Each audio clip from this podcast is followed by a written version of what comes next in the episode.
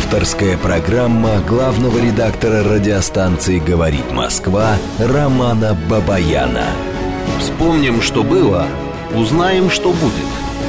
Программа предназначена для лиц старше 16 лет.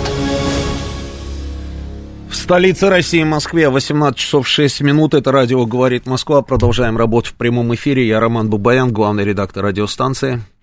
Давайте сразу все наши пароли явки. Телефон прямого эфира 8495-7373-94,8. Телефон для ваших смс-ок плюс 7 925 4 восьмерки 94,8. Работает наш телеграм-канал «Говорит МСК Бот». И, конечно же, идет трансляция на YouTube. Заходите на YouTube, находите наш канал. Найти его очень просто. Называется «Говорит Москва». Сразу попадаете, собственно, вот сюда к нам в студию. Здесь у нас есть чат. В этом чате у нас есть люди, которые здесь живут, в этом чате. Здесь вы можете задавать тоже свои вопросы, высказывать свое мнение, спрашивать друг у друга, как прошла неделя, что, какие изменения и так далее. Ну что, друзья, по традиции давайте а, я напомню об основных событиях, которые разворачивались на минувшей неделе, и а, о тех событиях, которые разворачиваются прямо сейчас, и мы обязательно об этом тоже будем говорить. А, ну и обменяемся мнениями по поводу того, что происходит в мире. А, вся Прошлая неделя отметилась, по большому счету, тремя основными событиями. Первое из них это, ну, это я так вот просто расставил все это, да. А, первое из них это открытие зимней Олимпиады в Пекине. В настоящее время у России, ну, неплохие результаты, скажем так, да, об этом мы будем говорить подробнее, обязательно. Второе событие, второе событие, это по-прежнему коронавирус, вернее, тот самый коронавирус, тот его штамм, который называется омикроном. И третье событие, на мой взгляд, вообще самое главное, это, конечно же, все, что происходит вокруг, вокруг Украины, скажем так, да. То есть продолжается истерика, на Западе продолжают утверждать о том, что Россия непременно нападет на Украину, даже уже выстраивают военный алгоритм захвата Киева за несколько дней российской армией, а, или же за несколько часов, там у разных экспертов свое видение того, как все это будет происходить. И м, по-прежнему говорят о том, что мы сконцентрировали у границ Украины достаточно большую группировку э, войск, и при этом это еще не предел, как говорят на Западе. То есть мы продолжаем перебрасывать и будем продолжать перебрасывать туда все, что у нас есть, если верить западным экспертам. Мелкий нам уже написал, что войны так и не наступило. А, а что, она должна была разве наступить? Да нет, на самом деле войны а, не должно было быть, поэтому она, собственно, и не наступила.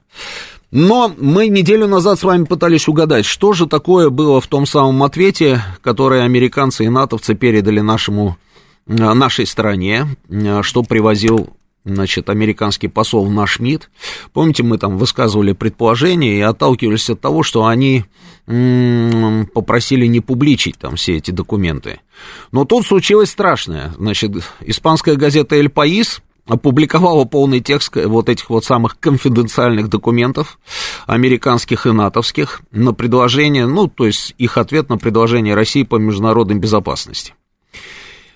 Здесь тоже какая-то странная история, странная. А почему? Потому что, как выяснилось, было два американских ответа и два натовских ответа. Один из этих ответов они отправили своим союзникам, а второй ответ они отправили Москве. Вот тоже как какая-то странная штука. Причем об этом заявили сами американцы. Они сказали, что то, что опубликовали, значит, э, испанцы в Эль Паис, там пометочки, а, а эти пометочки, значит, и примечания были сделаны именно а, исключительно для российской стороны. То есть это российский был вариант. В чем разница между двумя этими вариантами, одному богу известно, да. А но, тем не менее, вот их, получается, было два.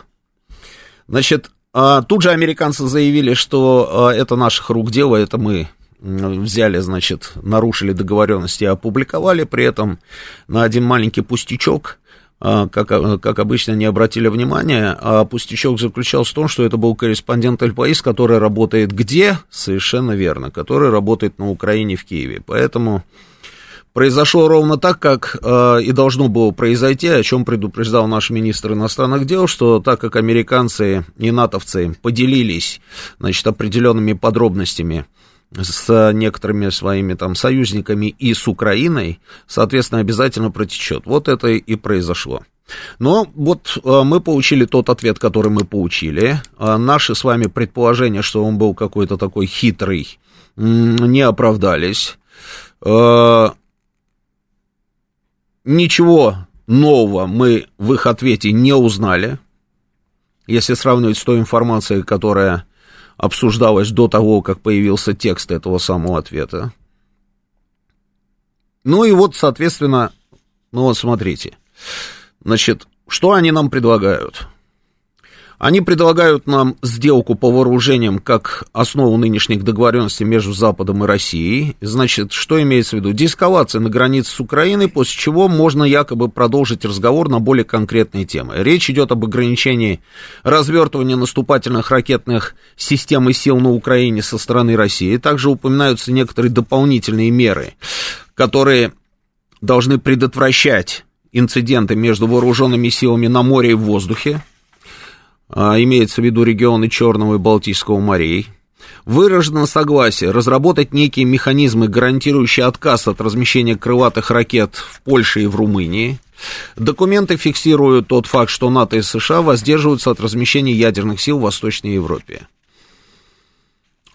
Ну, а по основным вопросам, значит, по, по вопросам членства Украины в НАТО и вообще, в принципе, об, э, об откате НАТО там на позиции 97 -го года, здесь их позиция не изменилась, они, соответственно, стоят на своем, менять ничего не собираются.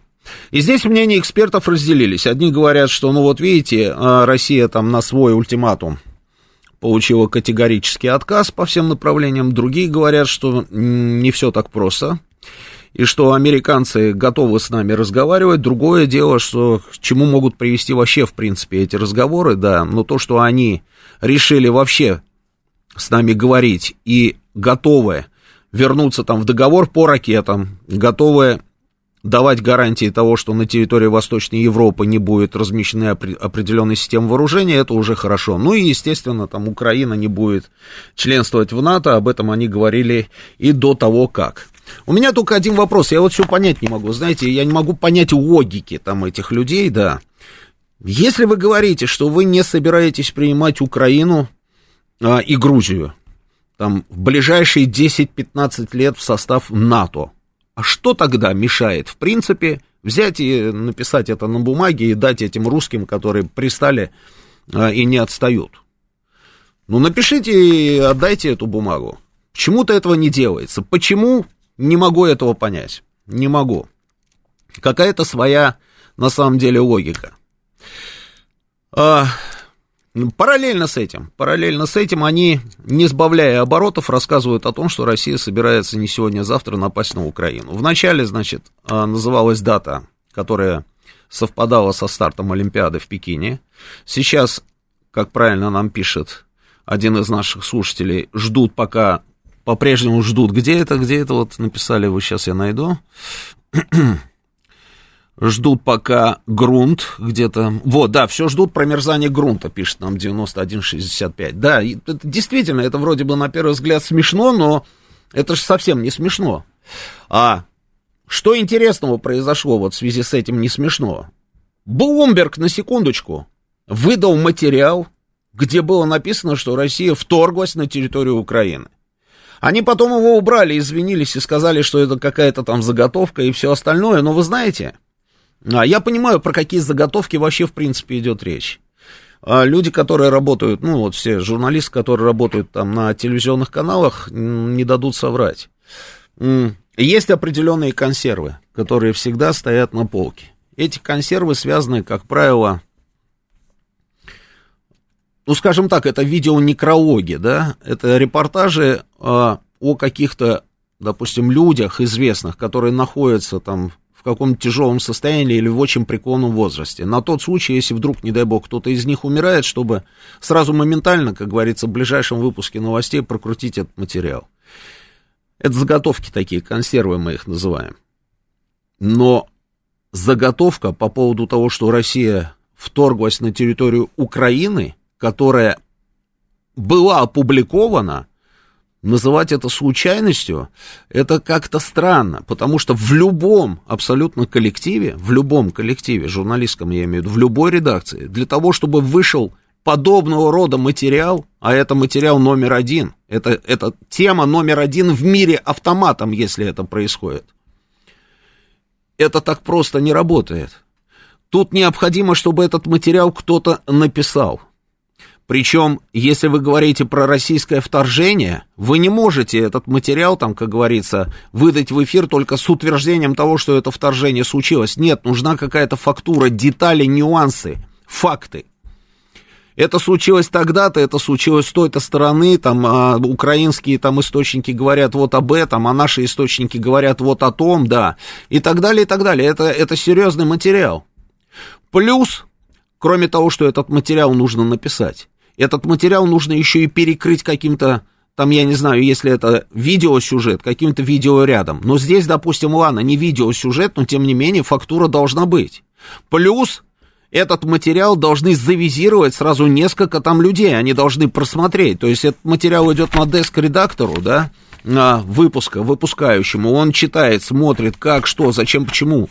А, потом все это уходит, потом ведущий, потом, я не знаю, а, там еще какой-нибудь редактор, продюсер, там, я не знаю, в разных редакциях по-разному все это называется, но тем не менее он должен пройти там через несколько людей для того, чтобы, собственно, быть опубликованным. А здесь нам говорят, что это какая-то случайность. Мне кажется, что это, конечно, была не случайность, и поэтому выглядит все это очень странно. При этом американцы продолжают там с британцами выстраивать этот воздушный мост уже на полтора миллиарда, я видел эти цифры, там вооружение они перебросили на Украину. А что происходит на самой Украине? На Украине власти говорят о том, что, конечно, никакой войны не будет, и они уже, видимо, начинают что-то подозревать, они начинают обращаться к американцам, британцам и другим своим там союзникам с просьбой не нагнетать и немножечко, как говорится, сбросить обороты. Но что, они утверждают, что войны не будет. У них нет этих данных, ни развед, никаких там данных у них нет о том, что русские собираются, то есть мы собираемся там нападать а, на Украину. Но при этом американцы и британцы продолжают это утверждать. И вот эта вот история про грунт, ну, конечно, тоже с одной стороны смешно, но с другой стороны, вы знаете, они же на полном серьезе об этом говорят. Целые генералы, там многозвездные генералы делятся, собственно, своими соображениями и рассказывают стране и миру о том, за сколько часов падет Киев. Один другого поправляет там не, не за два, а за три, не за день, а за десять часов там и так далее. Ну, полная ерунда какая-то. Внутри Украины все как подорванные, кому не лень, а, бегают с какими-то фанерными автоматами. Ну, какая-то, знаете, зорница глобальная в дурдоме бегают с этими автоматами, при, при этом ответить не могут, зачем они с этими автоматами бегают. Ну, просто какое-то сумасшествие. И при этом людей накачивают этой информацией, а люди, которые там живут, они предпочитают верить не своим руководителям и военным начальникам, которые рассказывают о том, что войны не будет, а именно вот тем самым ребятам из Америки, там из Британии или из каких-то других там средств а, информации Европы, да, они предпочитают верить им. Потому что там говорят, что война будет. Ну, в общем, какое-то повальное сумасшествие, да. И, и даже уже и не знаешь, на самом деле, как все это дело комментировать. О, так, что делает Путин на фоне всей этой истерики? А Путин на фоне всей этой истерики едет на Олимпийские игры в Пекин. Он приезжает на Олимпийские игры, присутствует, сидит на трибуне, значит, наблюдает за церемонией открытия, а, и при этом, значит, я видел репортаж, ну, кто-то из американских журналистов, значит, они транслировали эту церемонию открытия и а, показывают российского президента и сопровождают это ну, открытие спортивного мероприятия, да, понимаете, и они продолжают это, значит, эту картинку сопровождают текстом, что вот он, вот он, этот страшный человек, э, который подвесил мир, который поставил мир, там, как говорится, на грань ядерной катастрофы, на грань Третьей мировой войны, человек, который перебросил на границу Украины бешеное количество войск и сейчас думает, ищет момент, а, когда проглотить эту Украину и так далее. То есть вот, вот такие вот, собственно, были комментарии по поводу присутствие нашего президента на открытии Олимпийских игр в Пекине. Но интересно здесь было даже не это, а интересно было то, что делал президент Путин, прилетев в Пекин. Я имею в виду его встречу с Си Цзиньпинем. И вот то самое заявление, совместное российско-китайское заявление, которое появилось по итогам этой самой встречи. Реакция на это заявление была какая-то, знаете, тоже, тоже на грани истерики. То есть, вот были, были сообщения там в американских средствах массовой информации, и когда ты читаешь даже просто заголовки, допустим, их газет, ты понимаешь, что они испугались этой встречи еще до того момента, как эта встреча случилась. Ну, просто какая-то истерика. Потом начинаешь читать этот документ. Вот а, кто-то из наших слушателей, вот вы, а, там, я не знаю, вы а, смотрели, о чем договорились руководители России и Китая? Огромный достаточно документ, там очень много позиций. Я вот подготовил здесь некоторые выдержки, да, это пять листов, но это еще не все. Это не все. И это действительно очень серьезная история. Эксперты очень многие называют это, знаете как, геополитическим землетрясением. Геополитическое землетрясение, которое должно просто перевернуть этот мир. Американцы, американцы, конечно, нервничают. Они очень сильно нервничают, и понять, в принципе, их можно, потому что во всех своих доктринах, какие только были приняты, разработаны там, и э, вот в последнее время, да, и даже те поправки, которые вносились в уже существующие документы, везде во всех этих документах главным соперником, противником, там, я не знаю, как назвать, а, конкурентом Соединенных Штатов назывался Китай. И тут объединение России с Китаем, это по большому счету для американцев кошмар. Слушайте, я помню, когда еще несколько лет назад у меня в студии на, в своей правде на НТВ это был Андроник Мавсесович Мигранян. И он тогда первый сказал, что вся вот эта вот истерика на российском направлении, то, что американцы пытаются там задавить нас, называя это политикой сдерживания, делается только с одной единственной целью. Чтобы Россия ни в коем случае не пошла на сближение с Китаем, потому что Россия плюс Китай, то есть китайская экономика плюс российская военная мощь, ну и китайская военная мощь, она, конечно, а, не такая, как у нас и у американцев, но тем не менее списывать нельзя. Россия со своей военной мощью плюс Китай со своей экономикой и вот этот вот союз, если он выступит против Соединенных Штатов, это катастрофа для них.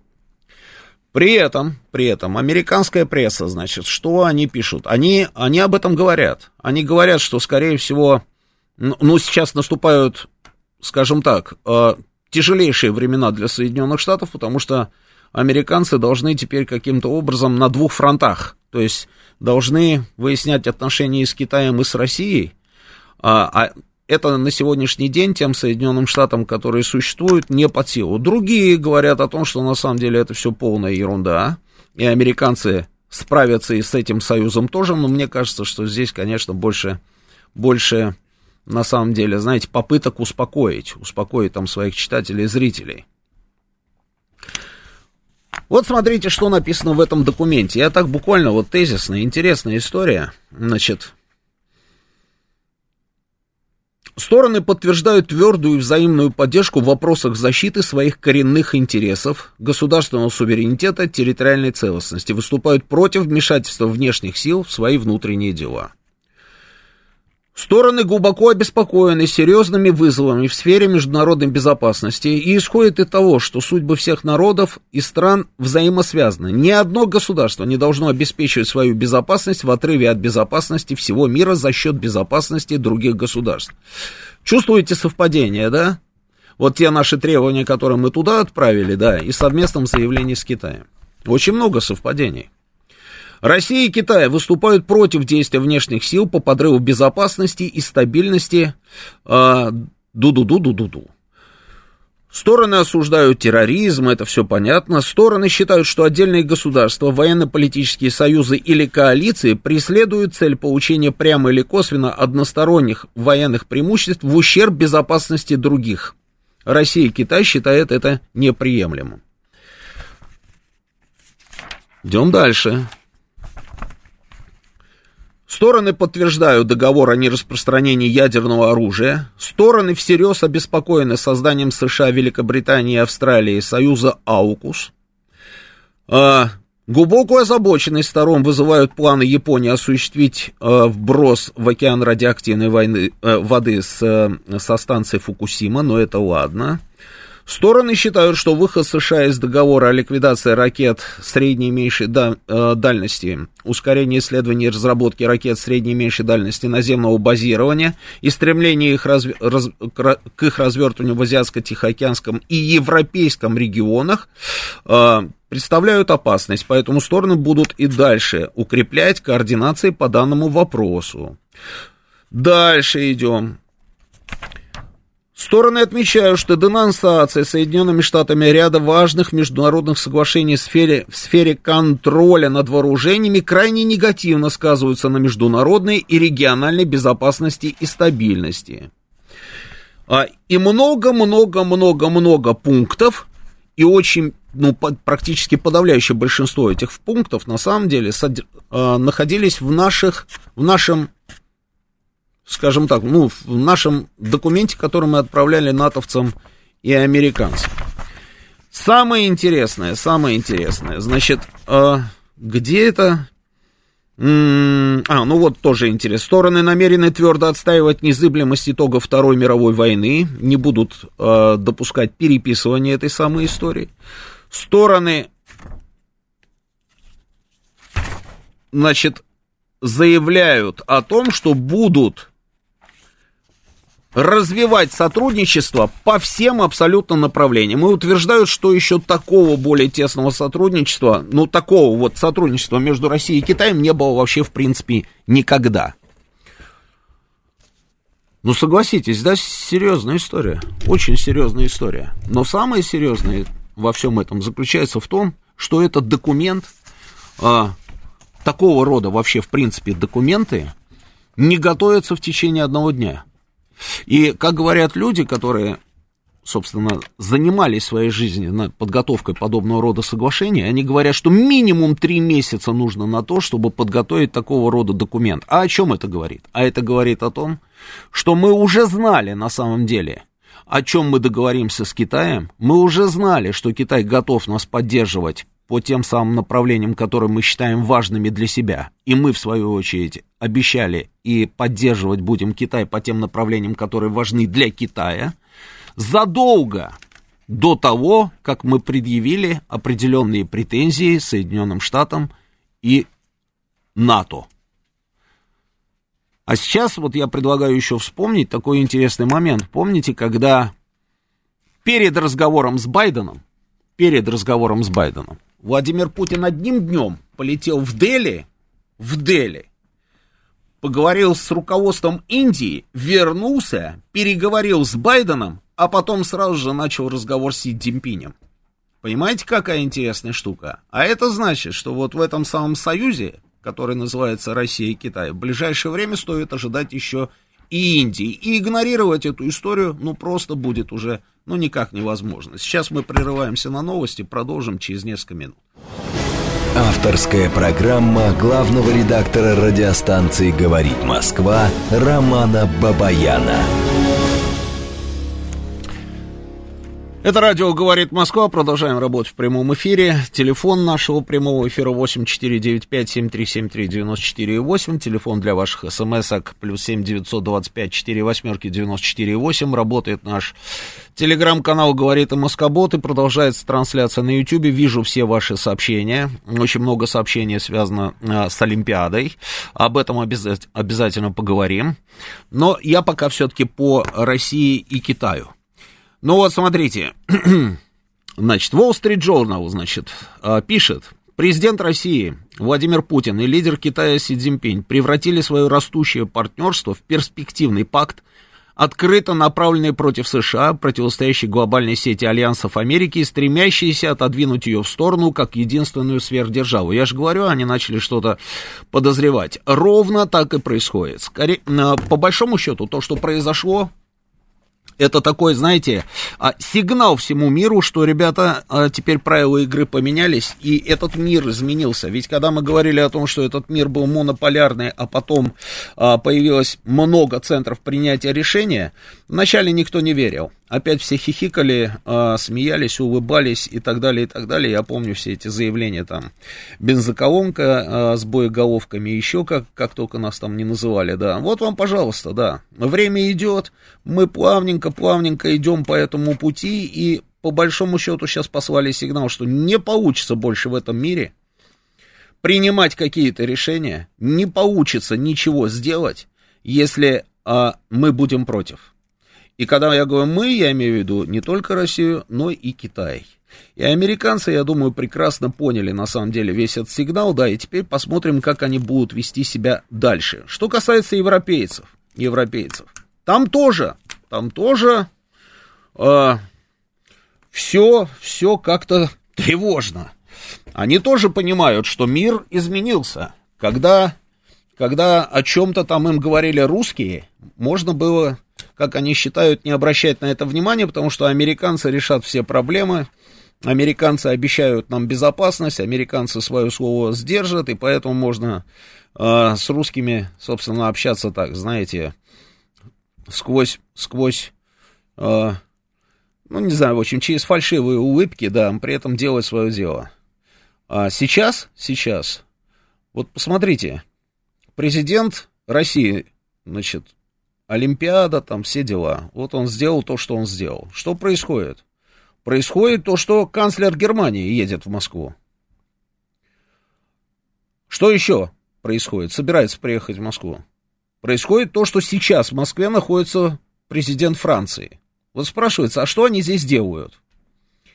Они, они же не приехали, собственно, уговаривать Путина не нападать на Украину. Я думаю, они прекрасно понимают, что Россия не собирается нападать на Украину, хотя бы по одной простой причине, что э, американцы об этом говорят.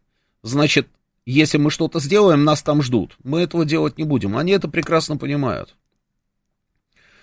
Но вот канцлер, значит, Шольц заявляет, что усилия стран Запада направлены на то, что в применении санкций против России не было необходимости. По его словам, в случае эскалации ситуации вокруг Украины будут введены жесткие ограничения.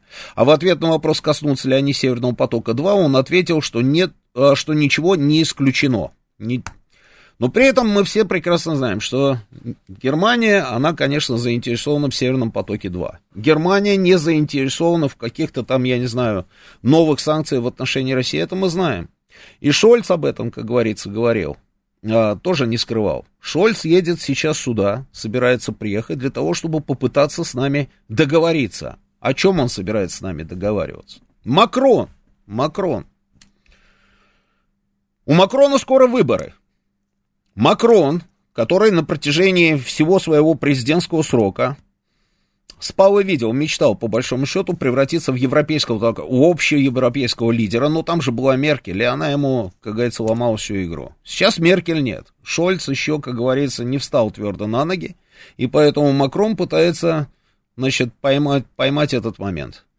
Единственный человек, наверное, в мире, который за последние дни трижды разговаривал с российским президентом, это Макрон. Макрон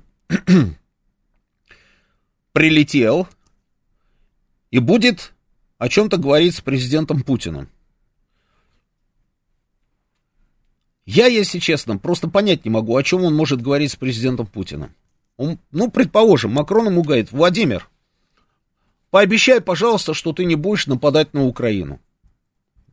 Путин ему на это ответит, слушай, дорогой, я уже э, устал говорить, что на Украину нападать мы не собираемся. Дальше что будет говорить Владимир, э, надо выполнять Минские соглашения. На это Путин ему ответит, слушай, а мы не должны выполнять Минские соглашения. Минские соглашения должен выполнять Киев. М, ну да, да, да, да.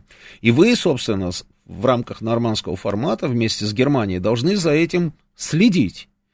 А еще лучше, если вы заставите их, собственно, выполнять эти Минские соглашения. А то они тут совсем недавно заявили о том, что они не будут их выполнять. Открытым текстом они заявили, что выполнение Минских соглашений это катастрофа и конец украинского государства. Дальше что будет говорить Макрон? Владимир, а, ну пообещай, пожалуйста, что ты не будешь нападать на Украину, когда промерзнет этот грунт.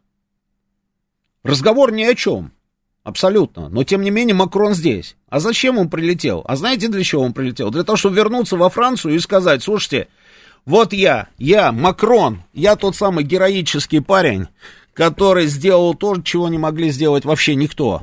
Не американцы, не какие-то там британцы, а немцы. Я сделал так, что Россия не будет нападать на Украину. Ну, сумасшедший дом, да? Но, тем не менее, ему это нужно, потому что у него выборы.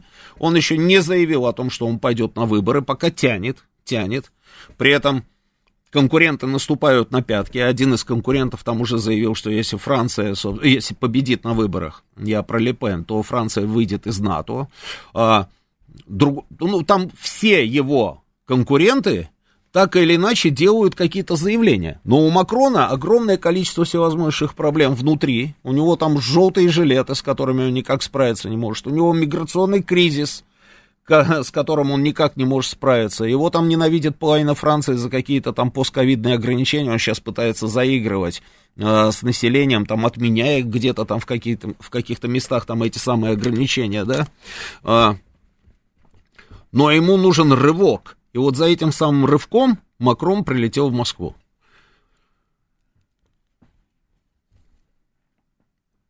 Какой-то, знаете, вот всем путевку в дурдом надо выписать, вот честное слово. И не ошибемся. Потому что сами придумали, сами раскручивают что-то, сами комментируют, сами публикуют то, что они придумали. Потом прилетают в Москву, а вернутся и скажут, все, мы все сделали. Мы все сделали, все будет замечательно. Зашибись. Вот удивительная история. В общем, мы сейчас наблюдаем за тем, что Макрон в Москве, ждем каких-то там новостей, да, о чем будут идти переговоры. Но, скорее всего, вот они будут проходить ровно так, как я вам сказал. Потому что больше никакой повестки, по большому счету, нет. Читаю ваше сообщение. И миллионы китайских добровольцев поплывут на джонках брать Соединенные Штаты, пишет нам 3558. Нет, миллионы китайских рабочих добровольцев а, не поплывут брать Соединенные Штаты. Но Китай плюс Россия это кошмар для Соединенных Штатов. Поговорите с любым серьезным экспертом, и вам об этом, об этом обязательно, собственно, расскажут. А американцы не смогут справиться с этим союзом. Им сейчас придется что-то придумывать. Я не знаю, что они будут придумывать, но что-то придумывать придется, потому что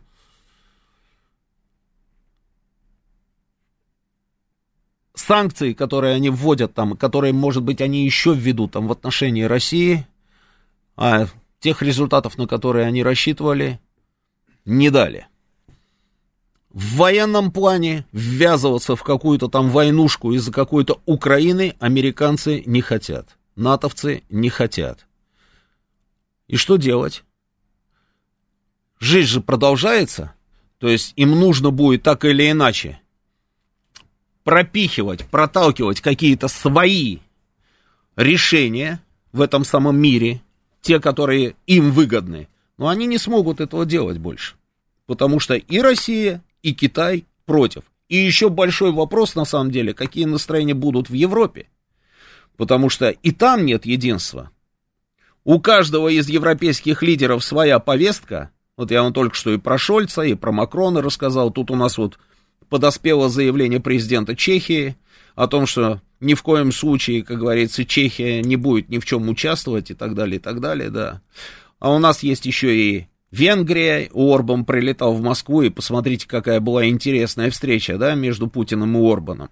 А еще там много-много-много-много-много разных всяких товарищей, у которых собственные интересы, и которых американцы должны, собственно, защищать.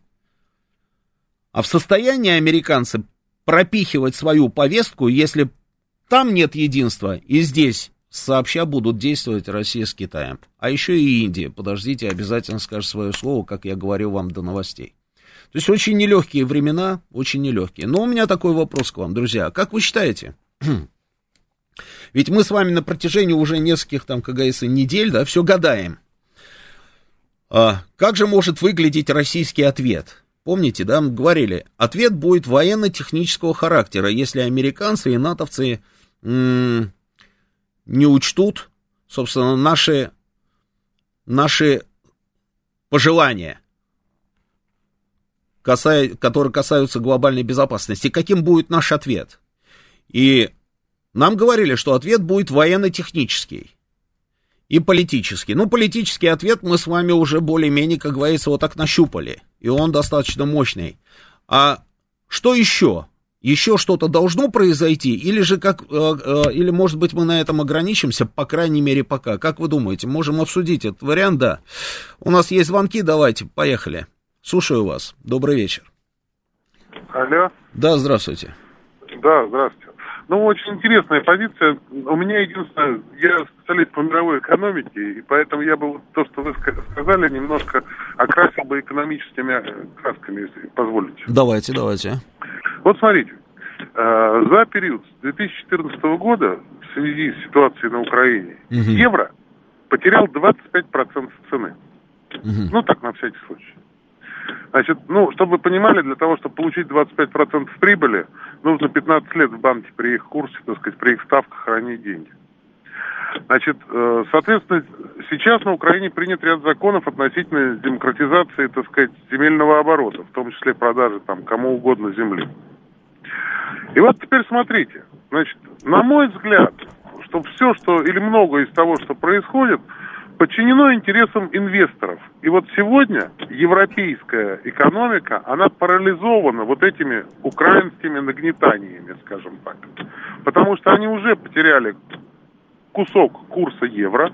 Они сегодня понимают, что, так сказать, на, скажем так, воюющую или где может быть какая-то военная ситуация территории, никто ее, э, так сказать, в эту складывать... Не, сказать, более того, более того, будет. 12 миллиардов уже вывели. Да, ну вывели это, вывели это по шухеру, как говорится, так сказать, от неуверенности, это, так сказать, ну, инвесторы, да. инвесторы такие они. По шухеру да? это хорошо. Да, вот. Значит, а если серьезно говорить, да. то, так сказать, э, понимаете, какая штука? Дело в том, что если наши интересы, интересы Российской Федерации, угу.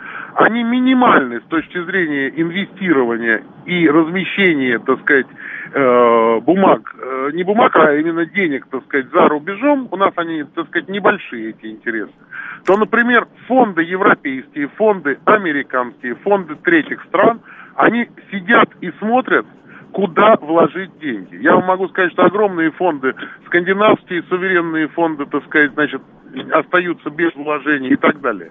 И вот именно этим вопросом, эти вопросы зависят от той безопасности, о которой договорятся, условно говоря, там Шольц, Макрон, там, Может сказать, быть. И, и все я, остальные. Да, я, я не исключаю, я, что я, экономические я говорю, там вопросы сказать, будут обсуждаться. Я согласен. очень большие, да. очень большие.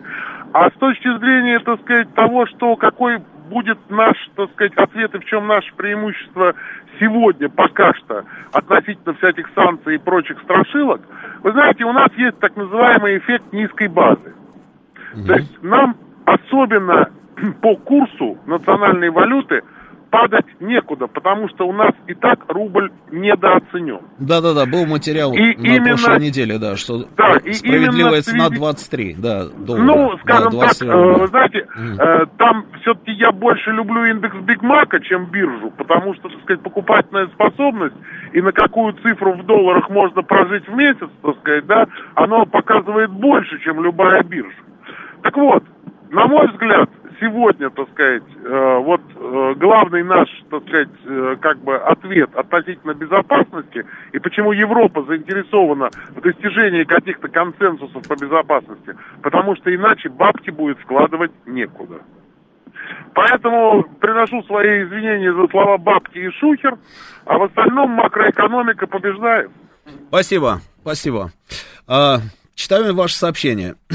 Сюжет, Юлия пишет, был провокация, наша реакция вполне достойная, больше а, про подготовку фильма взбесила. А, так дело было ночью, пишет Денис, может кто-то случайно не ту кнопку нажал. А, друзья, я вам рассказал на самом деле достаточно подробно, как вообще в принципе публикуются подобного рода материалы. Это не какой-то там проходной материал по поводу того, что где-то там что-то случилось. Это материал, который становится темой номер один мирового масштаба. Так просто это не работает, что кто-то нажал какую-то кнопку ночью это было или еще когда-то. Это так просто не работает.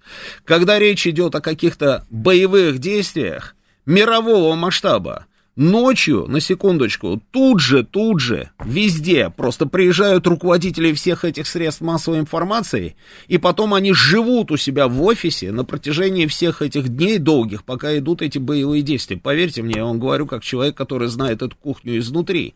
Это не просто так, и это не просто кнопочка.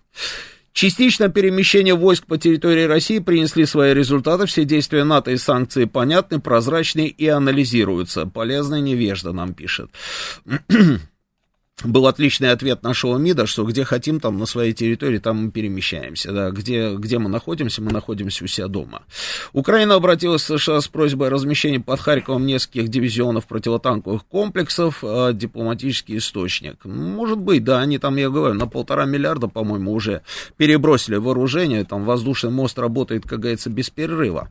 А, Понять Киев можно, Юстас нам пишет, на фоне истерии, истерии об угрозе агрессии э, из Украины побежали инвесторы, которые вывели больше 12 миллиардов долларов. Только что я об этом сказал. Так, э, К-9. Сценарий по данному вопросу уже написан, утвержден американской стороной, поэтому данные заголовки уже подготовлены. Это понятно, да. Сценарий-то у них написано, но эти сценарии же, они не реализуются, понимаете? То, что они там написали, это, это все ерунда.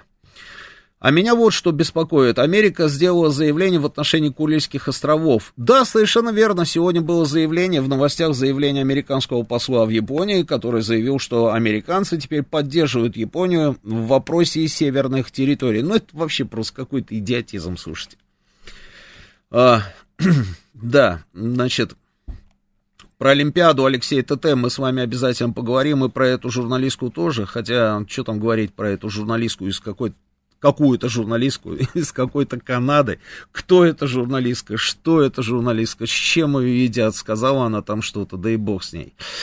А я всегда себя ловлю на мысли, что Китай не так прост. Настанет то время, когда Китай посмотрит в сторону России, чтобы ее поднять ларек-марек. Я не думаю, что нужно смотреть на Китай как на инструмент поднятия России. Поднять Россию можем только мы сами э, с вами, понимаете, ларек-марек. Но, и я, я, я вам больше скажу, что не нужно даже Китай рассматривать как... М- как партнер на все времена. Это не так. Как ситуативный партнер, как э, страна, с которой у нас сейчас, сейчас есть, как говорится, точки соприкосновения, это да. Что там будет завтра или послезавтра? Ну, слушайте, откуда в наше время такие горизонты называются? Одному Богу известно. Тем более, если мы копнем нашу э, с, э, историю совместную с Китаем, то Вспомним, что было время, когда мы очень друг друга любили, помните, там, Советский Союз, Китай, дружба навек, да. А были времена, когда не очень мы друг друга любили, это тоже было.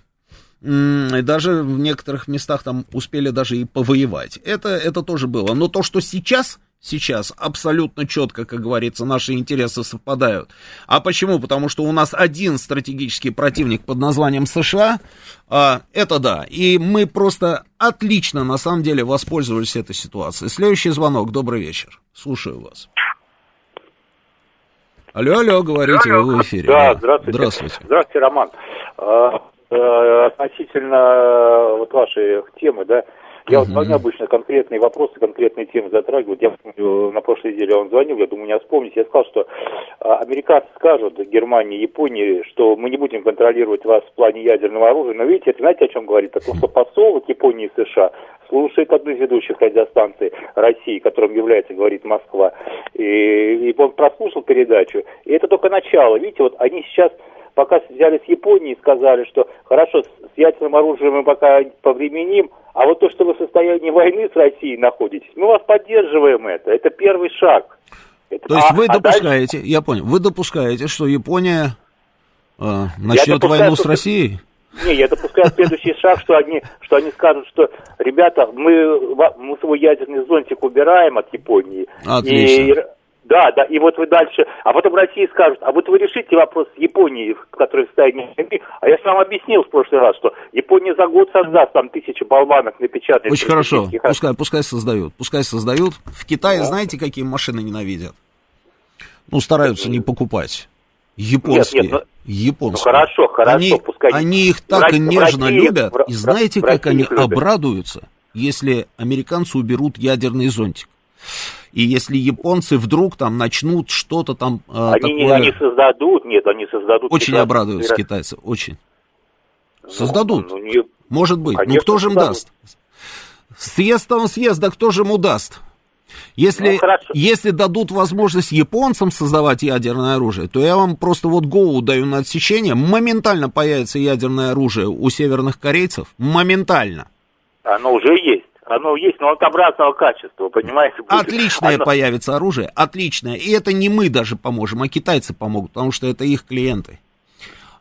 А сразу же появится оружие у Ирана ядерное, и при этом они это продемонстрируют, так чтобы не было ни у кого никаких сомнений. А может быть и еще у кого-то. А вот этот вот договор, который я вам читал, между, ну не договор, а м- меморандум, да, вот это совместное там заявление, да. А здесь... то, что Германия и Япония не может иметь ядерное оружие, вы имеете в виду? Не-не-не, наши вот с китайцами заявления, да, а, здесь, да, здесь понял, написано, назад, что да. Россия и Китай поддерживают принцип нераспространения ядерного оружия. Понимаете, какая штука? Мы поддерживаем этот принцип, но если вдруг кто, вот смотрите, стороны подтверждают, что договор о нераспространении ядерного оружия является краеугольным камнем системы международного разоружения и ядерного нераспространения, важной частью послевоенной системы международной безопасности и играет незаменимую роль в обеспечении мира и развития на планете. А теперь переведем с русского на русский. Мы, конечно, все это дело поддерживаем, и мы считаем, что это действительно краеугольный камень, фундамент, базис и так далее, и так далее. Но если вдруг у кого-то возникнет желание что-то такое там сделать с этим самым фундаментом, то и мы будем делать то же самое. Понимаете, какая штука? Еще 10 секунд у нас, да? Машите, машите руками, да, я думал, что у нас уже новости. Давайте я зачитаю еще несколько, этот самое, сообщений.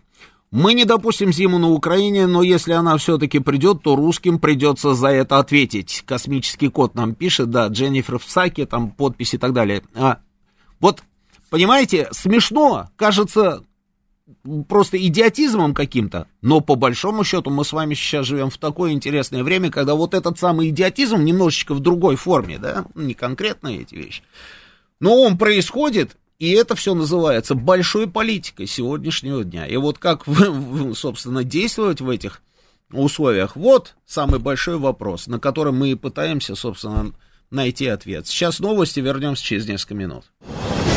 Авторская программа главного редактора радиостанции «Говорит Москва» Романа Бабаяна. Вспомним, что было, узнаем, что будет – Программа предназначена для лиц старше 16 лет. 19.06 в Москве. Это радио «Говорит Москва». Продолжаем работать в прямом эфире. Телефоны прямого эфира 8495-7373-94,8. Телефон для ваших смс-ок. Плюс 7 925 4 восьмерки 94,8. Работает наш телеграм-канал «Говорит МСК Бот». И продолжается трансляция на Ютьюбе. А, здесь в чате я вижу огромное количество у вас тут сообщений разных. Я обязательно зачитаю сейчас, да. А, Ну вот смотрите, значит, вот новость, которая только что у нас прозвучала. А, в Кремле начались переговоры Владимира Путина и Эммануэля Макрона. Президент России заявил, что у Москвы накопилось много вопросов, которые можно и нужно обсуждать в прямом формате. У Москвы вопросы есть. Мы же об этом, собственно, и не скрываем, мы об этом объявили на весь мир, что у нас есть вопросы, и мы их задали. Значит, в свою очередь, французский лидер отметил, что по итогам сегодняшней встречи сможет найти ответы на вопросы в сфере безопасности и для России, и для Европы. По его словам, единственная возможность обеспечить стабильность – это сохранять диалог. А, я не понял. Что значит единственная возможность обеспечить стабильность, сохранять диалог? Диалог у нас и так был. Диалог у нас был. Единственная возможность обеспечить стабильность – это попробовать а, подумать на, на ту тему, которую мы им забросили, и попробовать ответить на те вопросы, которые мы поставили перед ними. А так сохранять диалог, слушайте, диалог у нас так есть. Открывая встречу, российский президент отметил рост товарооборота. Ду-ду-ду-ду-ду, это все понятно. Рост товарооборота. Значит, смотрите, что пишут газеты. Тоже интересно. А, президент Франции Эммануэль Макрон заявил, что, по его мнению, сделка по предотвращению войны а, на Украине возможна, но для России законно поднимать свои собственные проблемы безопасности. Господин Очевидность называется, и кандидат на миротворец. Вот прям вот сразу мне. Значит, м- Журнал «Дюманш». Э, в одной комнате, кроме президентов, будут только переводчики. Для Макрона эта встреча станет беспрецедент, беспрецедентной, поскольку его последний визит состоял, состоялся в Россию в 2018 году и проходил под Санкт-Петербургом. Президент Франции, значит, еще и отправится в Киев и не сможет уехать, не получив на хотя бы сигнала о деэскалации. А, Нью-Йорк Таймс пишет, «Э, Путин считает Макрона достойным собеседником. Президент Франции сейчас ощущает себя в центре дипломатии в Европе на фоне того, что администрация США придерживается жесткой линии, а Германия залегла на дно. Но это вот то, о чем мы с вами говорили. Позиция американцев понятна, а Шольц пока еще, как говорится, не стоит твердо на ногах. А, Фигаро. Макрон единственный европеец, кто за последние несколько дней трижды разговаривал с Путиным. Это уже медаль ему нужно дать за это, да. Он три раза уже разговаривал с Путиным. Он хочет договориться о снижении напряженности на Донбассе, обеспечить выполнение минских договоренностей при помощи перезапуска нормандского формата. Слушайте, вот пускай Макрон сейчас на встрече с нашим президентом скажет, что он как э, руководитель Пятой Республики, Великой Франции там, и так далее, и так далее, Великой Европейской страны, действительно сейчас надавит на Киев и заставит Киев выполнять минские договоренности. И тогда мы точно ему выпишем медаль. Но это уже не будет, правильно? Я поэтому говорю, я искренне не понимаю, зачем Макрон приехал в Москву. А есть предположение. Знаете, для чего он мог приехать? Для того, чтобы а, в личном разговоре попытаться, попытаться получить у Владимира Путина максимум информации, о чем он договорился с Си Цзиньпинем. Но я думаю, что а, вряд ли у него что-либо получится. Читаю ваши м, сообщения. Так, так, так в чате. Я бы с Китаем еще только подписал договор о непритязании на территории друг друга. Китай мудрая и хитрая страна, пишет нам Волков Александр в нашем, в нашем чате. А, что еще? Да ничего не произошло. Декларация с Китаем очередная пресса США просто гнобит Байдена, вообще цыплят по осени считают. Да нет, при чем здесь, слушайте, Байден? А, это как раз Байден заявил о том, что ничего нового не увидел а, в, в документе. Весь мир увидел, Байден не увидел. Ну ладно, бог с ним. М-м-м, средний китаец мечтает заработать миллион баксов. Это про Правдоруб нам пишет. Средний китаец мечтает заработать миллион баксов и свалить в США на ПМЖ и получить паспорт. Это же борьба на найских мальчиков США и Китай. Средний китаец меч- мечтает свалить в США. Ой, правдоруб, правдоруб. Так. Если... Где это, где это? У Америки дутая экономика, инфляция зашкаливает аж э, на 40 лет назад внешний долг перевалил за 30 триллионов, им нужна война, именно им. Ну, может быть, им и ну, нужна война, да. Но я не думаю, что это э, так просто организовать. Так, так, так. Почему цирконы и кинжалы, спрашивает меня опять же правдоруб. Э, цирконы и кинжалы не помогают нам с этим НАТО. И если оценить текущую ситуацию по сравнению с 15 декабря, стала ли она хуже для нас? Китай не в счет, он впрягаться не будет. Вы как раз не поняли, правдоруб. Вы как раз не поняли. Китай будет впрягаться, и мы будем впрягаться. Написано вот в этом самом документе, почитайте его внимательно. И вы поймете, что мы будем впрягаться, и Китай будет впрягаться. И это не значит, что мы будем впрягаться, там, я не знаю, танковыми клинями, и китайцы там своими этими рабочими добровольцами. Но впрягаться будем. Так, читаю теле, в Телеграме ваше сообщение. А, так, так, так.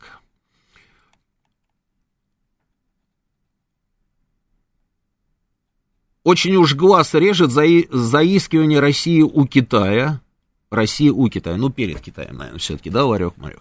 После подписания газового контракта несколько лет назад все же, все также были в эйфории, а Китай идет своей дорогой. Да не были ни в какой эйфории, просто сказали, что пойдет еще и сила Сибири туда, в Китай. Все, что сказали. Так, требует премию Волгиной. Украина обратилась в США с просьбой, это я читал.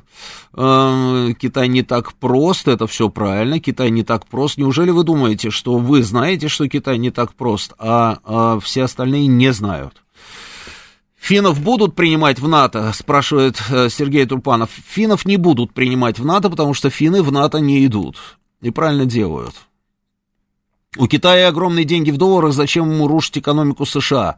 Ему не нужно рушить экономику США, хотя в принципе, в принципе, я думаю, что если бы у него была бы эта возможность, он бы ее обрушил. Другое дело, что, ну, конечно, да, если предъявить сейчас Китай, э, если Китай предъявит требования там американцам погасить долг, то это приведет именно к тому, что э, американцы просто будут вынуждены объявить себя банкротом или сказать Китаю, что они простили, да. Ну, а зачем этого делать? Это, это, это делать? Этого делать не надо. Давайте звонки. Сергей Алексеевич, слушаю вас. Добрый вечер. Добрый вечер, Роман.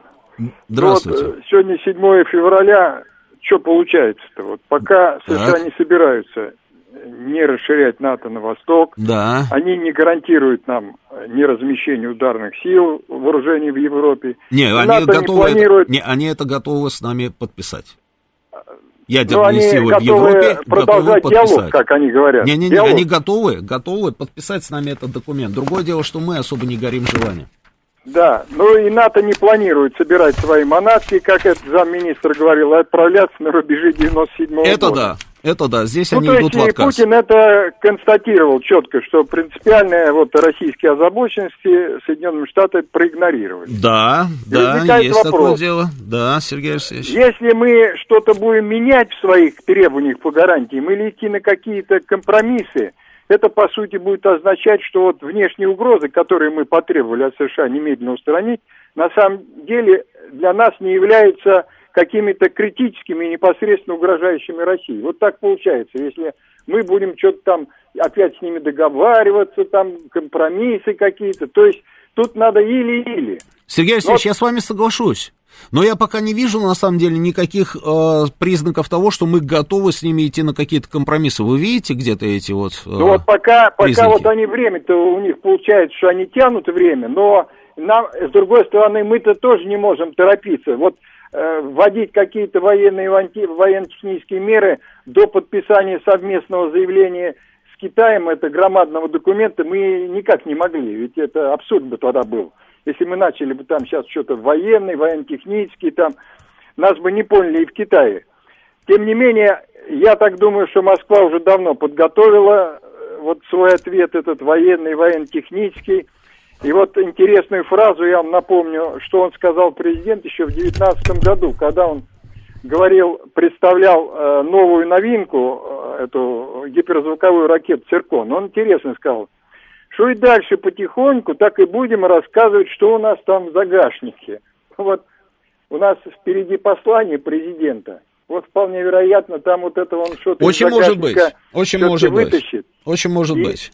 Но я да, думаю, и, что... возможно, там что-то будет объявлено. Вот я думаю, что не обязательно быть... ждать послания. Я думаю, что, может быть, это прозвучит и, и раньше, на самом деле. Может быть, и раньше, да. Может быть, и раньше. Да, спасибо, Сергей Алексеевич. Но смотрите, они, конечно, собственно, вот не удовлетворили там те наши вопросы, ну, те наши требования, которые мы предъявляли основные. Но подвижки есть, есть. Здесь они готовы, собственно, и подписать бумаги по поводу ракет там в Европе. Это, это, все, это все да. Что касается того, что они попробуют это затянуть по времени, и, э, конечно, попробуют, но не получается. Вы видите, они только, как говорится, опубликовали, да, вот эти э, испанские там товарищи ответ американцев, тут же раз и на стол положили вот эту вот самую бумагу с Китаем. Это не, не, не задержка по времени, это как раз активный ход с нашей стороны. Это демонстрация наших намерений, это демонстрация того, что мы будем дальше идти вперед. И ни в коем случае не включаем заднюю скорость. Понимаете, какая штука? Что касается там э, военно-технических каких-то мер. А вы вспомните все заявления там тех же самых руководителей, Никарагу, а потом какой довольный у нас был президент Аргентины здесь, помните эту штуку? Я ничего не знаю. Я, я просто предполагаю, что обязательно будут эти военно-технические меры, сто процентов. Я почти в этом не сомневаюсь, потому что иначе, Сергей Алексеевич, вы правильно говорите, это будет удар по нашей репутации и потеря лица. Я думаю, что до этого не дойдет. Следующий звонок. Добрый вечер. Здравствуйте, Роман Георгиевич Ростислав. Да, Вы нас можете успокоить по двум вопросам. Вот я сейчас их задам по поводу...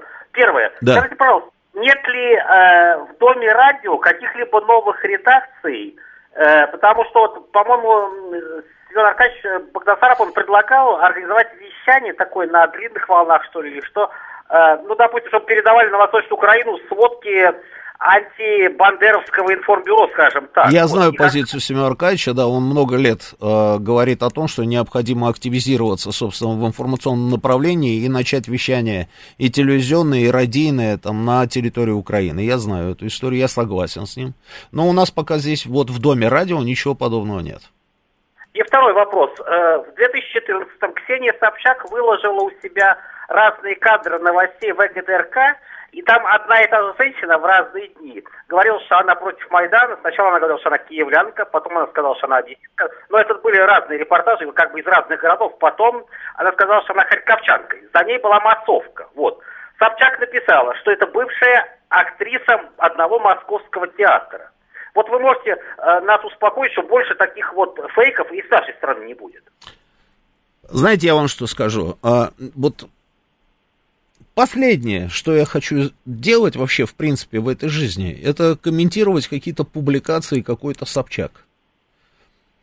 Где Кура, где мой дом, где Собчак, где я. Ну, это просто себя не уважать, знаете, комментировать то, что делает этот человек, да. А что касается фейков, что касается фейков, ну, слушайте, вы же слышали, да, вот эти вот заявления, что Русские не только там вторжение на Украину готовят, они там уже павильоны практически Мосфильмовские построили, загнали туда огромное количество там всевозможных э, журналистов, э, киноспециалистов, э, массовки какой-то для того, чтобы какие-то постановочные кадры, собственно, публиковать. Ну, это настолько смешно, знаете, это вот как, как был, знаете, как что, как вот если женщина с низкой социальной ответственностью читала бы какие-нибудь лекции в какой-нибудь я не знаю, детской э, женской гимназии. Но это то же самое. Это люди, которые там всему миру там пудрили мозги там через свои эти белые каски. Да и не только, да и не только. Господи, то, как работают они, то, как они работают. Вот вспоминаем там последнюю историю с этим самым Блумбергом, да, и то, что они выдавали там еще 20 с лишним лет тому назад – свою вот эту вот выдуманную fake news, тогда даже не было этого выражения, свою выдуманную повестку в виде телевизионных репортажей на свою аудиторию. Слушайте, они чемпионы мира, нам до них очень-очень далеко. Согласитесь, Джен, кстати, поумнел и стал в наших э, повадках разбираться. Да, спасибо, спасибо. Читаю дальше. Э, население Японии равно населению РФ. И что? Негоро, Негоро, я не Негоро, я Себастьян Перейра.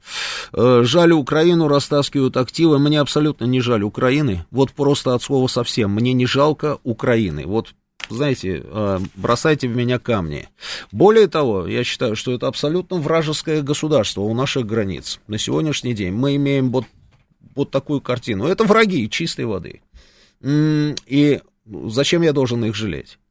Давайте плавненько мы с вами перейдем к спорту. вот что-то, чтобы вы понимали, значит, с какой Украиной мы сегодня имеем дело. Значит, чемпионат Европы, видели же, да, эти кадры, когда играли наши футболисты э, э, мини-футбол, да, в, в зале. Значит, наши с, в полуфинале встретились с украинцами. Видели, как вели себя болельщики украинские? Нет, давайте я вам покажу. Запускай. Идет, да? Во-во-во. Звук есть? Нет, дайте звук, звук, звук. Тут дело в звуке. Сейчас ребята мои справятся.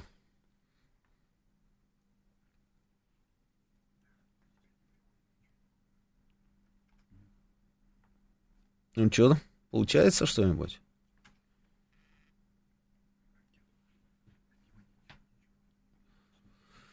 Ну вот сидят эти гоблины, да, сейчас все-таки я надеюсь, я хочу, чтобы вы послушали. Я могу, конечно, вам рассказать, что они там говорят что они там кричат на этих трибунах. В общем, в полуфинале играют наши с украинцами. В итоге украинские болельщики сидят вот так вот на трибуне, потом вскакивают как сумасшедшие, начинают скакать там под свою эту, значит, а, кто не скачет, тот москаль. И вот этот, ну, ну что там, получается?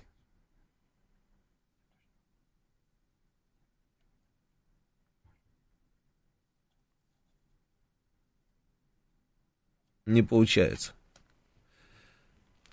Ну ладно. Это чемпионат Европы.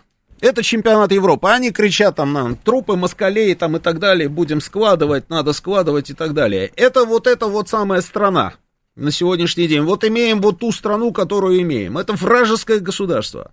Меня интересует только, что пошло, да? Вот, запускайте. Я не слышу, так должно быть, да? Слышно, не слышно, я не знаю. Да, я не слышу. Да. Все-таки, да, вот сейчас вот у нас тут консилиум, да, все-таки нужно, чтобы вы послушали. Меня интересует другой вопрос. А где организаторы, на самом деле? Где реакция организаторов чемпионата Европы? Почему до сих пор не введены никакие санкции в отношении этой самой Украины? Почему не было сделано никаких заявлений на эту тему? Почему... Вот, слушай. Вы москаля!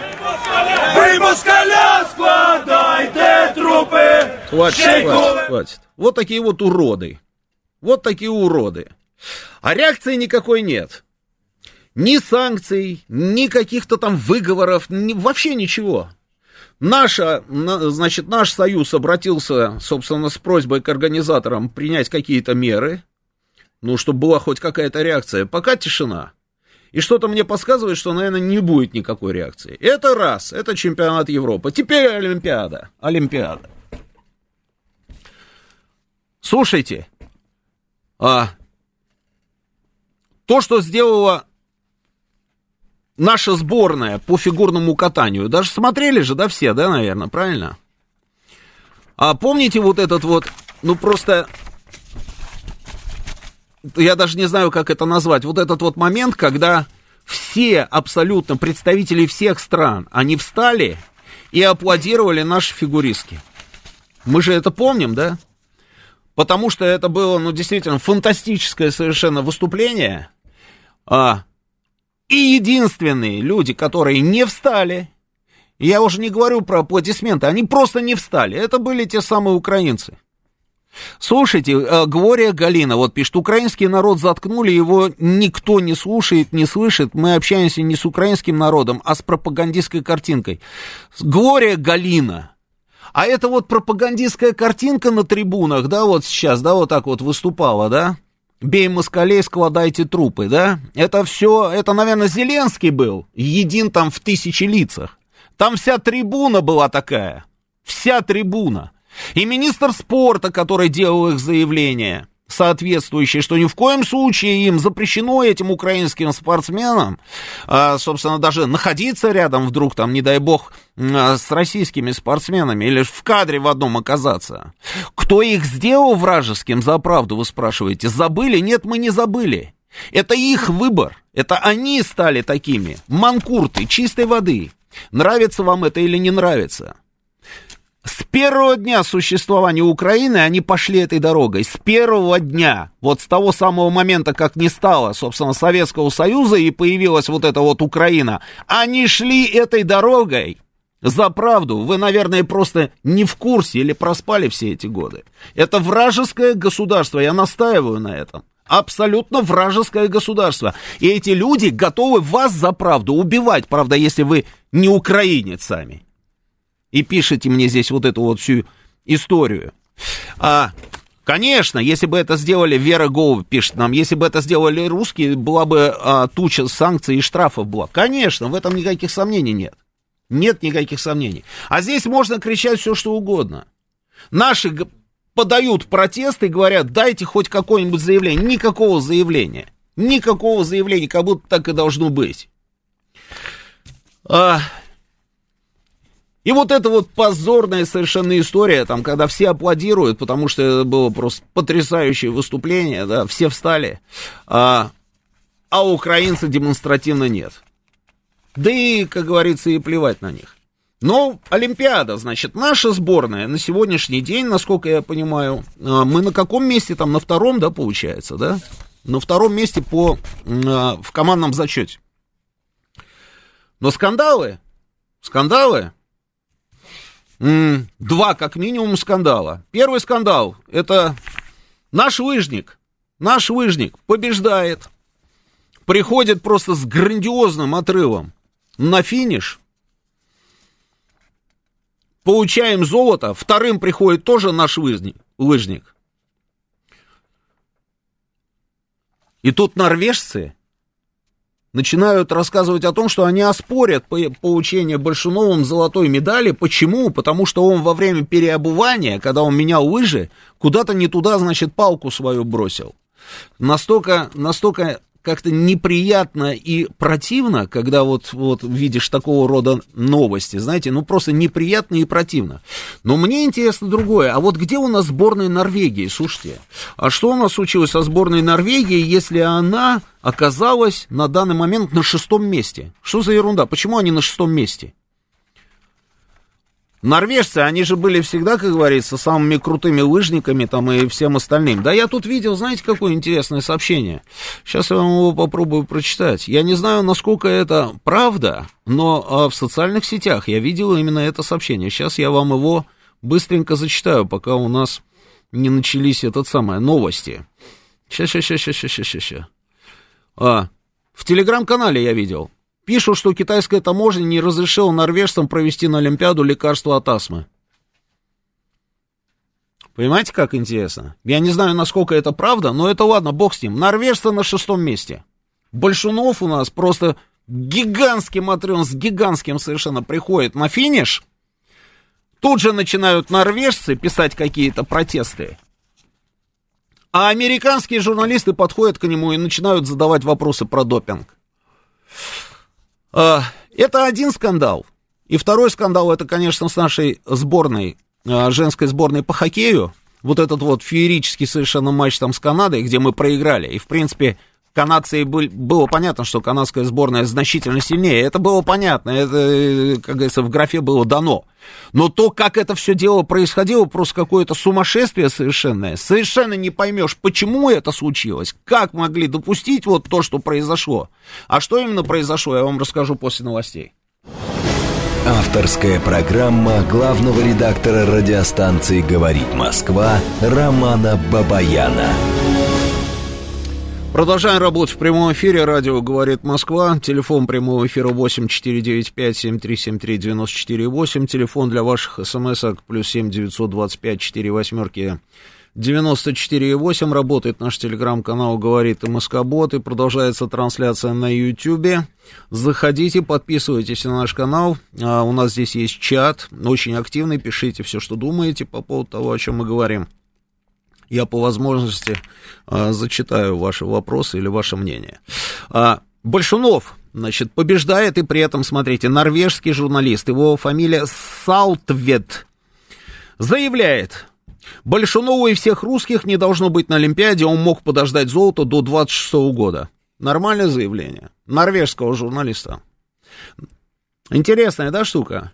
То есть норвежские спортсмены, там норвежская федерация, норвежская команда протестует против того, что Большунов там во время переобувания куда-то не туда палку свою там положил. А журналисты, собственно, подхватывают эту историю, идут дальше и говорят, что, слушайте, ну они до 26 -го года вообще их не должно было быть, и русских, наверное, туда не надо пускать. И вот здесь вот, собственно, это очень хорошо продолжает тему какой-то там канадской журналистки, о которой кто-то из вас мне здесь писал, которая теперь уже про фигурное катание, она вообще там, знаете, там очень интересное такое э, мнение высказала, говорит, что вообще нужно фигурное катание убрать из программы зимних Олимпийских игр, потому что, ну что за ерунда, а, столько участников, и побеждают все время там эти русские, поэтому давайте фигурное катание вообще просто, просто уберем. Теперь хоккейный матч, про который я вам говорил. Какая-то странная ситуация, ну, какой-то, просто какой-то идиотизм. Там вот на Матч ТВ, вот, зайдите, посмотрите, увидите, как это выглядело. Значит, выехала на площадку наша сборная, ждет канадскую сборную, канадской сборной нет. Ждут, ждут, ждут, ждут, ждут, ждут, нет и нет, нет и нет, нет и нет. Хотя по хоккейным правилам, там, если ты вовремя не появляешься на площадке, если тебя там нет, допустим, минут 6, то тогда уже санкции какие-то там применяются к той самой команде, которая не вышла, да? А здесь тишина, никто ничего не знает. Потом выясняется, потом выясняется, что оказывается, нужно было перед каждой игрой сдать тест, чтобы понимать, что ни у кого нет там этого коронавируса, что все здоровы. Организаторы принимают решение, что наша сборная должна сдавать тест в 5 часов утра, на секундочку. В 5 утра. Ну и канатки тоже. То есть почему-то в 5 утра, то есть какое-то ненормальное совершенно время для сдачи этих тестов. Наши не сдали в 5 утра. Наши сдали по протоколу, как и положено. До 9 утра нужно сдать тесты, наши в 8 часов сдали этот тест. А, у канадок выявлена, значит, была одна девушка с положительным а, тестом на коронавирус. У наших результатов нет. Они приезжают на стадион, они пере, переодеваются, они выезжают вместе с канадской сборной на разминку, они по площадке там туда-сюда катаются, все без масок, без ничего. Потом а, начинается, вроде бы как должна начаться игра, наши выезжают на центр поля, выстраиваются, а канадской сборной нет, она осталась в раздевалке. Выясняется, что результаты тестов, наверное, большая загрузка лаборатории, да, результаты тестов на нашей сборной задерживаются и появились они, слову сказать, только во время второго периода. Именно поэтому в третьем периоде наши вышли без масок играть. А два периода в итоге и канадки, и наши играли в масках. Вы представляете, играть в хоккей в маске? Причем это маска респираторного типа, да, то есть там то еще удовольствие. Канадки, когда узнали, что нет результатов, значит, и результаты российской сборной задерживаются, сказали, что они не будут выходить на площадку, потому что боятся заразиться. Вдруг там кто-то из русских, из российских спортсменок там заболел. Остались в раздевалке. Вмешательство МОК, Федерация хоккея, организаторы и так далее, судья туда-сюда, как подорванная, там есть американка, по-моему, была главным арбитром, да, она туда-сюда ездит, причем без масок, там, она, не, она в маске, остальные судьи без маски, туда-сюда по этой площадке, то к тренеру, то, значит, к судьям, то к организаторам, то еще кому-то, чтобы понять, что происходит, потом вот выяснилось, что, значит, вот такая вот история. Наши начали играть потом по предложению организаторов и э, Международной Федерации МОКа, им предложили и нашим, и канадкам играть в масках, наши согласились, вышли на площадку, проиграли 6-1. А, потом наши девочки рассказывали о том, как было тяжело играть в масках, но это, в принципе, и так понятно. Дальше появляются подробности. И выясняется, что это не мы отказались в 5 часов утра сдавать тест, а они изменили правила. Об этом наша сборная просто не знала, что именно в 5 утра надо было сдавать этот тест. И сдали его в 8. Сдали в 8. По протоколу, по всем правилам, нужно было сдавать до 9. Ну, в общем, какой-то вот этот вот тоже, знаете, а, понятно, что канадская сборная, там говорят все профессионалы, была сильнее. Понятно, что а, там крутая команда, это все все прекрасно понимали. Но вот знаете, ложки нашлись, а осадок остался. И потом у меня все-таки вопросы. Ну, кому могло прийти в голову, поднимать сборную в день игры и нашу, и канадскую, неважно какую, любых спортсменов в день игры поднимать для того, чтобы они сдали тест в 5 утра. Какое-то сумасшествие, не кажется вам? Но, тем не менее, значит, Мы идем на втором месте, на первом шведы, на первом шведы, мы на втором, на третьем Голландия, на четвертом Китай, на пятом Германия, на шестом Норвегия, на шестом Норвегия, потом Словения, Италия, Канада и Япония. Неплохой такой показатель, да? На втором месте мы идем, причем с какими показателями? Сейчас я вам скажу. На втором месте мы, значит, у нас два золота, три серебряные, две бронзовые, то есть всего 7, да, и вот как-то вот неплохо так, да, неплохо. При этом, а по прогнозам, значит, когда еще только открывалась Олимпиада, значит, были прогнозы по наградам. И, а, значит, смотрите, у нас там 213 спортсменов, и эксперты считали, что мы в состоянии завоевать 30 медалей, в командном зачете. При этом одни дают прогноз, что россияне возьмут до 10 наград высшей пробы, а другие э, считают, что нет, максимум у нас высшей пробы наград будет только 6. Но вот как вы считаете, вот эта вот политическая составляющая, она может каким-то образом сказаться, допустим, на результатах Олимпиады, э, при том, что эта Олимпиада проходит в Пекине. Вот мне тоже, вот знаете, вот интересно ваше мнение, да, а, услышать, потому что, ну никуда же, понимаете, никуда без этой самой политики. Даже я вам в самом начале рассказывал, там показывают президента Путина и при этом втюхивают опять свою вот эту политическую историю по поводу вторжения на Украину, да. То есть политика, она присутствует, сто процентов, и никуда от нее не деться, да. Но все-таки в Пекине но, с другой стороны, там МОК и всевозможнейшие там какие-то комитеты, понимаете, э, и федерации. Вот как вы думаете, скажется на результате нашей сборной, или же на зло, как говорится, всем вот этим вот факторам мы э, получим там достаточно больше даже наград, чем вот говорят специалисты в своих прогнозах. Давайте пообщаемся на эту тему. Слушаю вас, добрый вечер, говорить. Алло. Да-да-да, слушаю а, вас. Добрый говорите. вечер. Здравствуйте. А, я считаю, что то, что вы сейчас только что обрисовали, это ситуация... Без... Ой. Перезвоните, пожалуйста, да, музыка отличная, да, но хотелось бы вас послушать. Слушаю, следующий звонок, слушаю, добрый вечер. Алло. Да. Добрый вечер. Здравствуйте. А, Роман, знаете, я хочу сказать следующее. Ну, по поводу Украины. Ну. А, вы помните, э, ну, я знаю, вы очень любите футбол, так же, как и ваш сын. Когда в 98 году мы впервые вот в новейшей истории играли матч Украина-Россия, отборочный матч чемпионата Европы, мы там проиграли 3-2, потом был печальный матч, где Шевченко забил нам гол тоже, это 1-1. Ну, к чему я это говорю? Я лично видел на трибунах, это 1 сентября 98 года, я лично видел на трибунах плакаты «Москаляку на гиляку». Это 1998 год. Да. То есть я с вами полностью согласен, что это, конечно, это вражеское да. государство. Да. Даже речи быть не может. Говорит, ай, ну там народ простой, там все. Значит, этот народ устраивает такая жизнь, которой они живут уже на протяжении многих лет. Вот кого не устраивает, это не устраивает Донбасс, не устраивает Крым. Вот они и не стали так жить. А этих, значит, устраивать. Это Первое, с вашего позволения. Второе, конечно, политика играет колоссальную роль, но до тех пор, пока мы не научимся защищать наших спортсменов, наших атлетов, и не только в сегодняшнее время, и, и к сожалению, в советское время мы тоже не всегда могли защищать своих спортсменов. Единственный случай я только помню, когда Константин Борисович Локтев – убрал команду ЦСКА, которая играла с Филадельфией Флайерс, когда те начали рубить, прямо в смысле слова, рубить наших игроков, он убрал команду с, с ледовой площадки. И когда я сказал, ну слушайте, вы понимаете вообще разницу? У нас НХЛ, у нас там доллары, у нас там это контракт, а у нас Олимпийские игры. У вас свои ценности, у нас свои ценности. Вот за это Константину Борисовичу, конечно, всегда говорили огромное спасибо. Ну, Такой хоккей нам не нужен, помните, да? Конечно, Николай Озеров, еще угу. бы, а как же не помнить. Вот поэтому я еще раз говорю, что до тех пор, пока мы не научимся защищать вот так вот, не просто какие-то вялые протесты, а вот резкие какие-то действительно, вот вплоть до скандала, да, взять убрать команду с площадки, раз делать это, да что же это такое, в конце концов. Ну, если они видят, что мы ничего не делаем, знаете это выражение, бей свои, чтобы чужие боялись. Я понимаю, вот. но я вот наблюдал, допустим, вот если мы про э, футбольный матч, да, я вот думал, что должны были, допустим, сделать там наши тренеры. Как вариант, я же тоже вот это вот все в голове прокручиваю. Думаю, ну вот надо было там, я не знаю, обратиться там к суде, сказать, что мы убираем сейчас наших игроков, пока они не наведут там порядок на этих самых трибунах, да.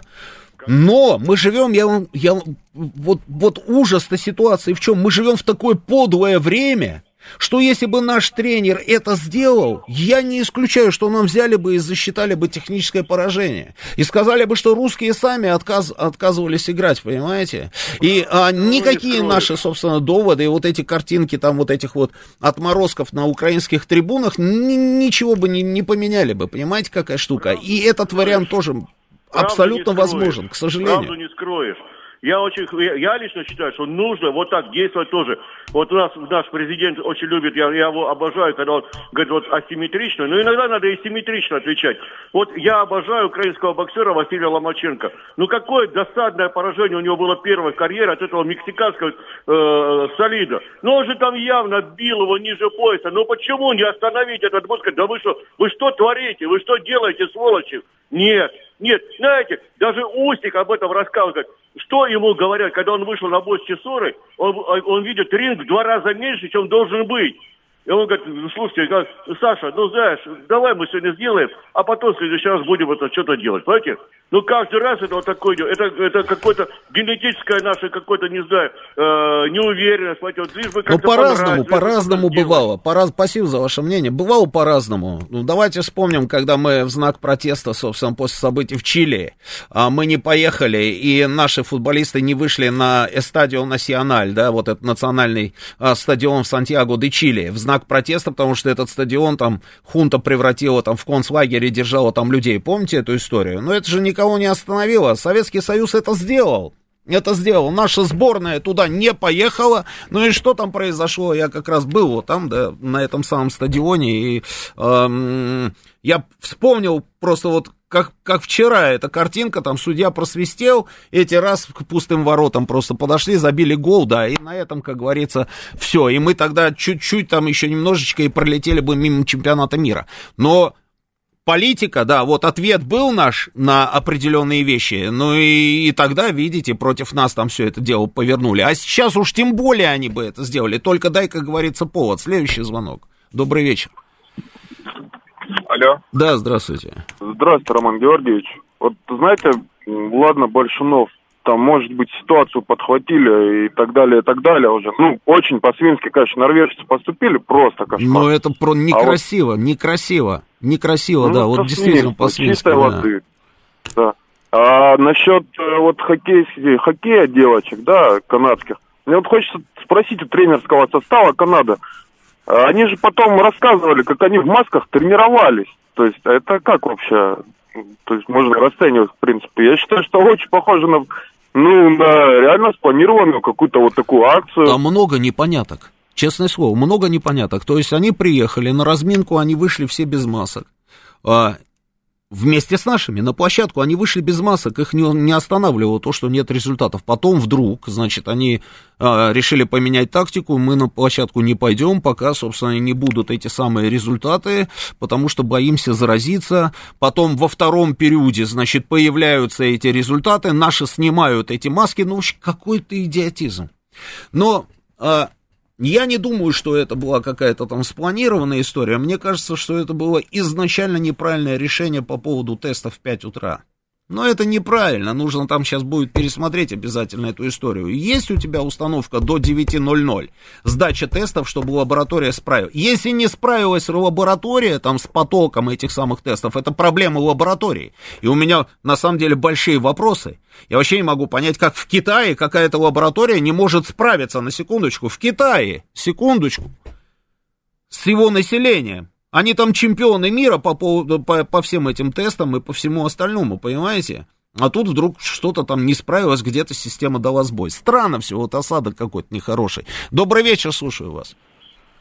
Алло, добрый вечер. Меня Денис зовут. Да, здравствуйте. А, у меня вот такой вопрос к вам, Роман Георгиевич. Как вы думаете, а неужели вот эти все моковцы не боятся, что э, репутация Олимпийских игр так просядет, что от них откажутся в конце концов деньги. Ну, спонсоры и вот это вот все. Ведь э, в конце концов все деньги берутся из кошельков болельщиков. Ну и вот эти вот все... Не, я думаю, они не боятся. Они не боятся. Неужели? Вы же сами Неужели? говорите, что деньги, деньги, Олимпийские игры это грандиозные деньги. И вы думаете, что люди, которые зарабатывают капиталы, те, которые владеют капиталами корпораций, которые а, хотят заработать еще и на Олимпийских играх, они будут руководствоваться какими-то там, я не знаю, этическими нормами и соображениями, это, конечно, вряд ли. Читаю э, Читаю вопросы. Значит, тут Рафаэль мне напоминает, что кроме геополитики внутренних вопросов не накопилось. И подбрасывает мне вопрос, Рафаэль, значит, где это что-то там? Как бред, американцы напечатали 4 триллиона долларов за два года, а вы говорите про триллионные долларовые обязательства, реально смешно. В чем смех?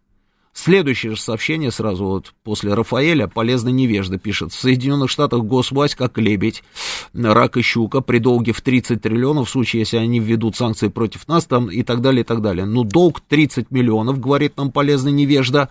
Вы рассказываете о том, что они напечатали 4 триллиона, и поэтому а, вам смешно, ну посмейтесь.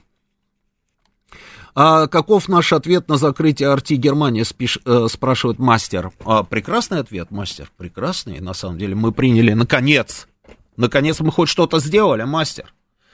Я потому что был уверен, что мы никогда ничего не сделаем. Мы же все время э, все, все время терпели, когда они закрывали. Ведь эта история с Арти Дойч на самом деле уже давным-давно развивается. Когда они значит, закрывали там эти э, наши каналы, нашего канала, каналы нашего канала на Ютьюбе, э, мы говорили, ай-яй-яй, нехорошо, мы обязательно что-то сделаем. Ничего не делали. А потом они, значит, уже ополчились против, собственно, вещания непосредственно Арти Дойч, хотя вещание осуществлялось на основании лицензии, полученной в Европе, а именно в Сербии. И это трансграничная лицензия, которая давала право Арти вещать на все европейские страны, на всех этих языках. Понимаете, какая штука? Они взяли и закрыли вещание Арти Дойч. Мы опять говорили, что мы примем меры, примем меры. В итоге уже только после того, как они запретили работу обычного продакшена, который производит всего несколько программ для RT Deutsch, а RT Deutsch вещает из Москвы, наконец-то мы что-то сделали. И отличный был ответ. Мы лишили аккредитации, мы закрыли корпункт Deutsche Welle. Сказали им, давай до свидания и вперед. И сейчас они спрашивают нас, сейчас они нас спрашивают, а вот если приедет Шольц, а можно с Шольцем приедут журналисты Deutsche Welle? И Дмитрий Песков, а, так, знаете, с барского плеча им а, разрешил. Он говорит, да ладно, пускай они приезжают, какие проблемы? Они могут приехать с нашим, а, с вашим канцлером, да, но главное, чтобы они здесь не задержались, потому что задержаться им здесь мы не разрешаем. Прекрасный ответ, прекрасный. Дальше читаю. А что, если во всех российских представительствах мира послам собрать представителей бизнеса, журналистов и объяснить свою позицию по безопасности страны и так далее? Все все прекрасно знают, не обязательно там собирать никого. А наш МИД вообще разослал во все европейские столицы наши соображения по безопасности с требованием дать четкий ответ. Считаете ли вы, что можно укреплять безопасность отдельно взятого европейского государства или не европейского государства за счет о безопасности других государств. Сказали, вы нам просто скажите, что на вы за или против? И а, тогда мы начнем действовать, потому что мы поймем, да, вашу позицию.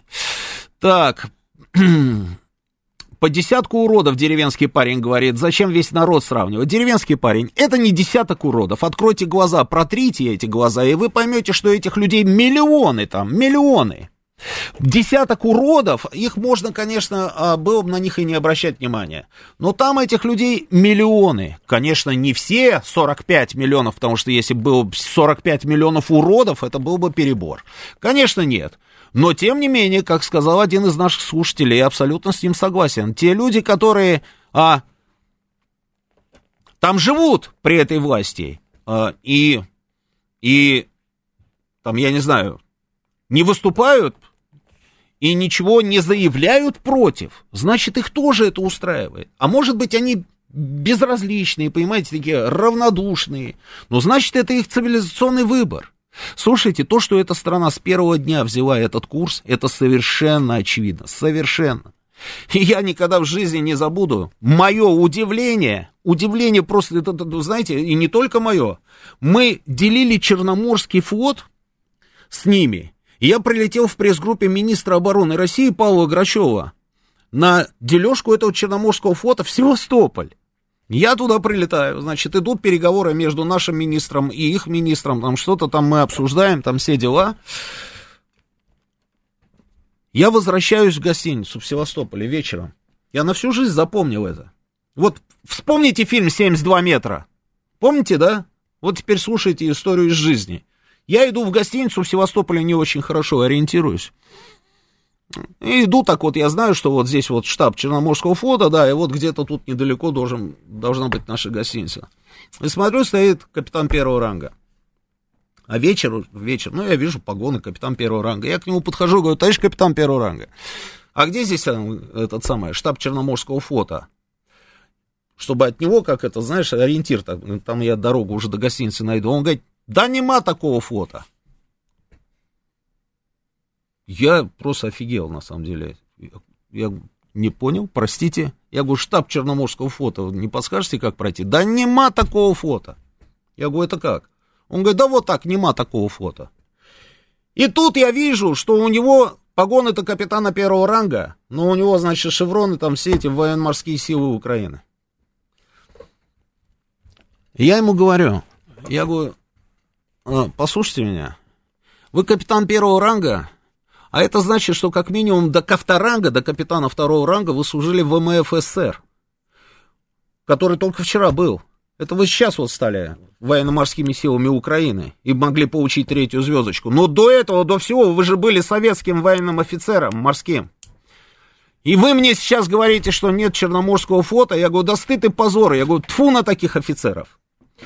А он мне, значит, пытался еще рассказать. Знаете, кто придумал первую подводную лодку? Говорит мне капитан первого ранга. Я, я, я уже уходил от него. Ну, тут думаю, ну, надо же. Сейчас он... Я говорю, и кто? Запорожские казаки. Я говорю, серьезно? Он говорит, да. Я вам историю жизни рассказываю, не смейтесь. Это у меня здесь в студии звукорежиссер там с ребятами смеются. И он мне рассказывает, да, вот они в бочках подплывали к турецким этим кораблям и поджигали. Ну вот о чем с ними? С первого дня. А когда наша делегация оттуда улетала, прогуглите, эта история известна, она наверняка есть в интернете. Они нам трап даже не дали, чтобы мы поднялись на борт министра обороны России. На борт Грачева мы поднимались по нашему трапу, который нам летчики сбросили, надувной такая, такая штучка. Сбросили, и мы поднимались на наш борт. Ил-62 министра обороны. Трап нам не дали. Это вот эта вот самая страна на самом деле. С первого дня вела себя вот так, как она себя вела. И поэтому я еще раз говорю, это вражеское государство. Я не говорю, что там все 45 там, миллионов, или сколько их там осталось, 40 миллионов людей, там все сплошные враги. Нет, я не про это. Но государство вражеское, и нам нужно понимать, с кем мы имеем дело. И пока мы будем закрывать на это глаза, я имею в виду нас с вами, а, они будут наглеть. Ну, к сожалению, вот такая жизнь, да, вот так вот получилось. Сейчас у нас новости, встречаемся через неделю в этой студии.